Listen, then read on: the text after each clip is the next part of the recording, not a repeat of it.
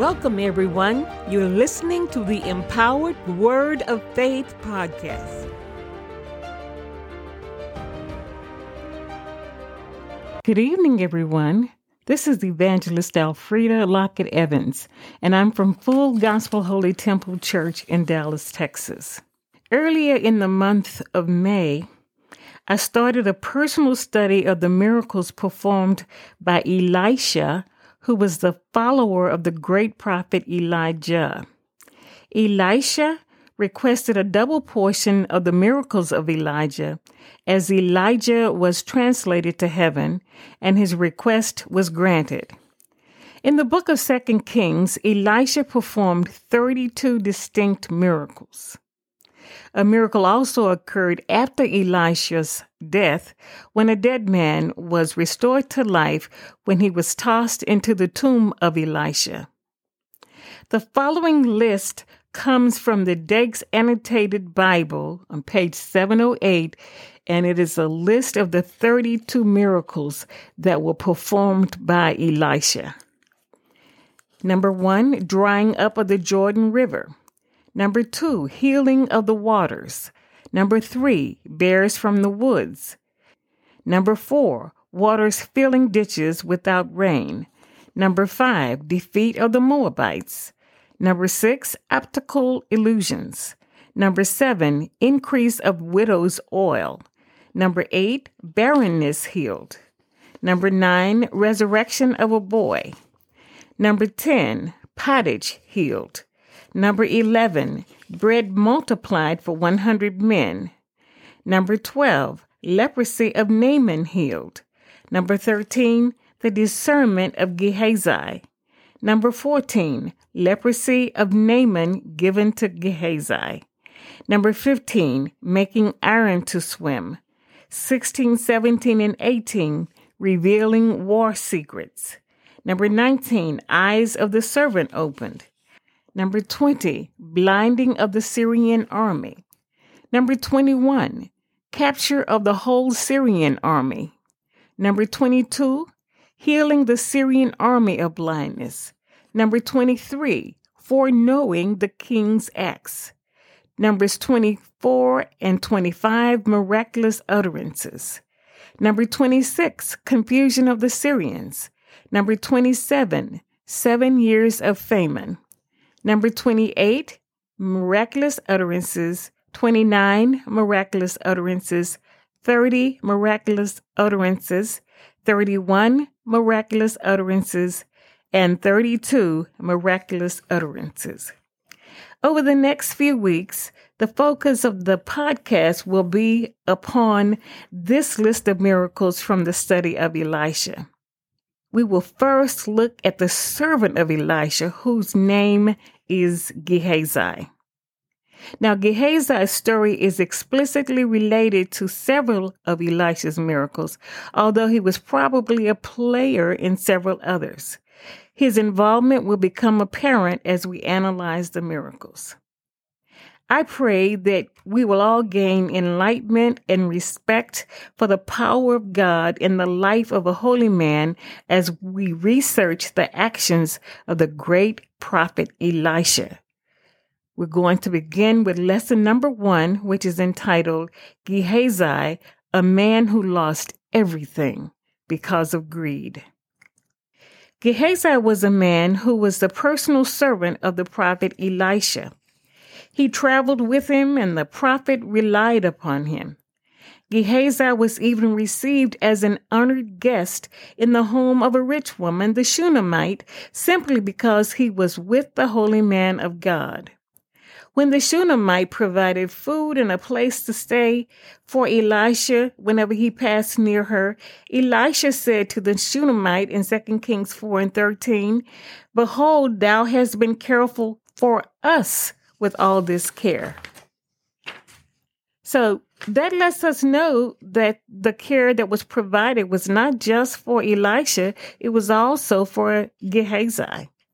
The respect and provision for the man of God included his servant. Gehazi served as a mouthpiece for Elijah when he was directed to do so.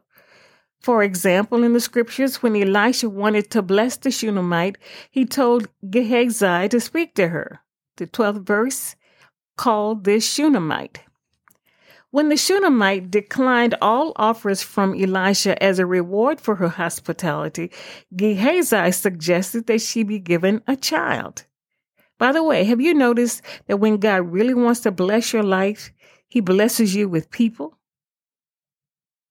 Elisha trusted Gehazi's judgment because he asked his opinion concerning what might be an appropriate gift.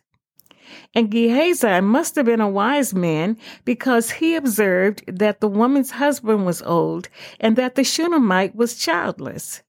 Elisha considered Gehazi's suggestions perfect because he called the Shunammite a second time and prophesied that she would have a child within nine months. Also, note that God honored the prophet's words. As the story goes, that prophecy came to pass and a child was born, just as Elisha stated. Unfortunately, years later, the child died. The Shunammite dashed to Elisha to tell him of her predicament.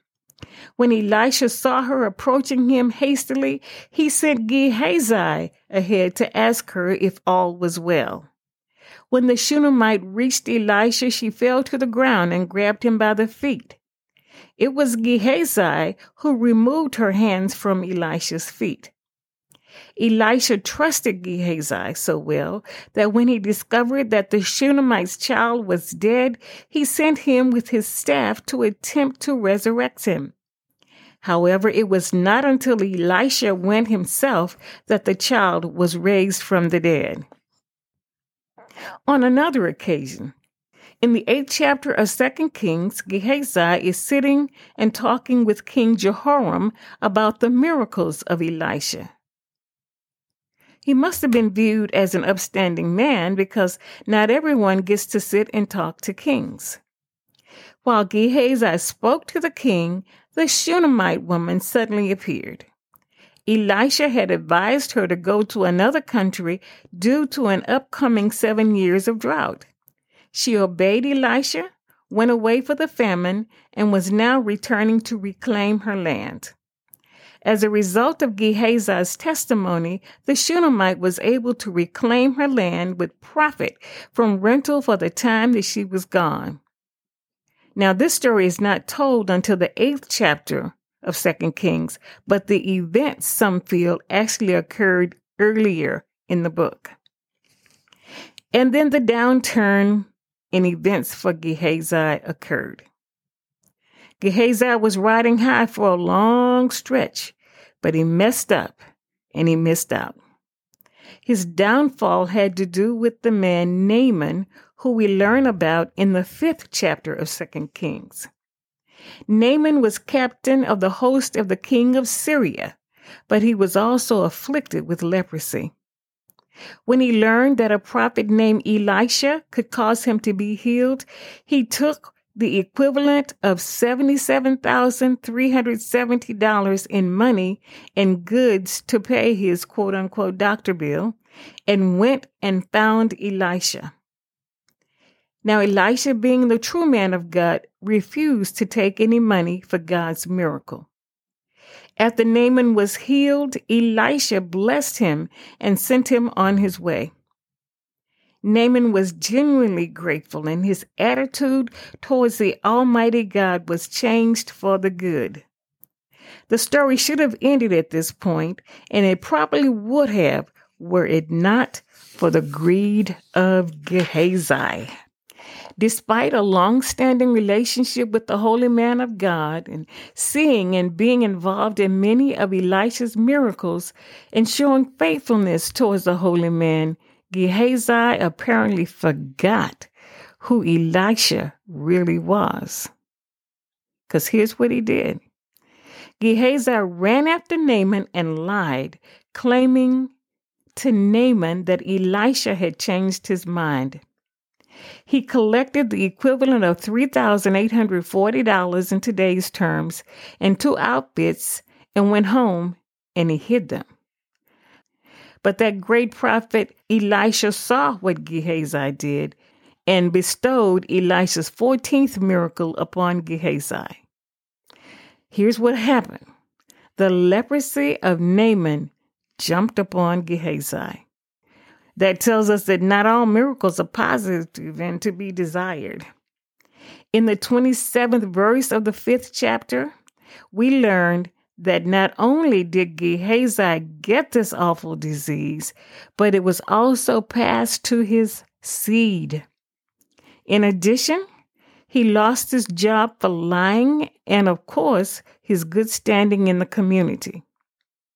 Now, this explains why some feel that Gehazi sitting with King Jehoram when the Shunammite arrived asking to receive and reclaim her land, it must have happened before he received the curse of leprosy.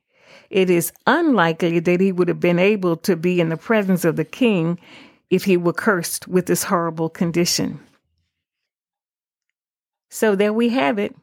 Five of Elisha's miracles were all fulfilled during Gehazi's lifetime and in his presence. Gehazi was directly involved in at least these five great miracles, yet he allowed the devil to overtake him and cause him to be destroyed. So let's look at some of the lessons that can be learned from this story related to Gehazi's life. Number one, lying, cheating, and covetousness will take you down, down, down, no matter who you are. Number two, being around holy men of God does not necessarily make you a holy person. That also means that just because your mother is saved or your, your father is saved, it doesn't mean that you're saved. It's definitely an individual affair. Lesson number three when the consequences of your actions hit home, you're not the only one affected. Your loved ones can also be hit. Number four comes from Numbers 32 and 23, which says, Be sure your sins will find you out. Well, that's the lessons that we learned from Gehazi's story. And the next podcast will be related to the great woman of Shunem, the Shunammite. Look for it, and may God bless you all.